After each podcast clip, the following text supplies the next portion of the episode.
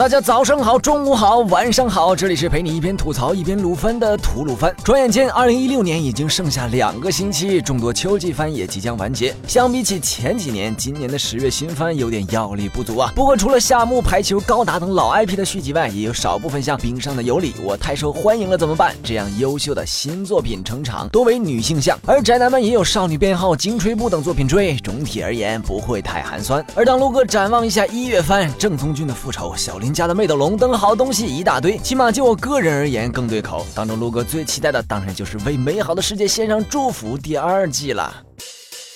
为美好的世界献上祝福，国内简称素琴，由 Studio d n 制作。第一季于二零一六年一月播出。刚出的时候，本作并没有什么吸引人的地方，原作插画属于标准萌系画风，但动画人设却完全木有一点插画的影子。加上深夜档搞笑系异世界作品并不罕见，所以全体士大夫都对本作不看好，预算也不多。我感觉整部作品的经费都用在了慧慧的爆裂魔法上。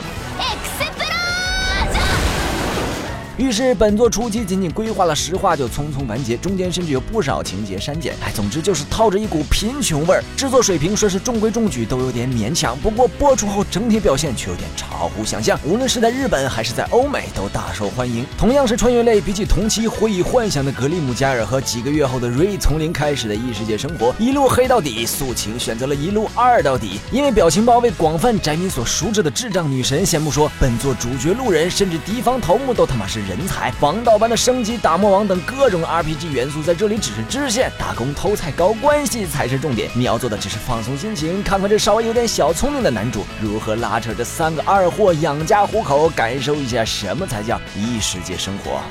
崩坏的人设因为线条简单而更容易让角色动作更丰富、更流畅。夸张的动作和反应与搞笑剧情起到相乘的作用，角色们的实际表现也比苍白的文字设定活跃得多。于是，这部完全不按套路出牌的异世界农村生活，变成了一月新番中的最强黑马，BD 销量吊打了同期大部分作品。官方也在第十话播出前把第二季的制作放上了日程。第二季的 PV 也于前段时间正式放出。从 PV 来看，画风似乎呃是好了那么一点，人物的动态。表现相比前作各种崩坏，似乎要改善不少。不过本作人设兼作画监督之一的菊田信一本来就是个喜欢不按人设作画的货，为了不许露胖子的规定，甚至直接让智障女神全程光着屁股，也成了本作的噱头之一。菊田信一在第一季中负责技术回的总作监，于是我们经常能在技术回中看到各种稀奇古怪的作画，包括各类高速运动中的演绎、女性角色下垂的胸部等等，连尺度最大的第九话因为各种迷之崩坏而让观众们有点哭笑不得。并不是说他不认真，相反，他相当重视本作。光是一集就积累了大量的练习稿，但是对于第一季那些崩坏阵，他似乎不觉得是崩，因此完全没有做修正的打算。在 BD 中，无论该不该崩的地方都照崩不误。所以说，崩不能怪官方，因为人家总作监就是这么画的。所以，对于第二季的作画，我们别抱任何期待就对了。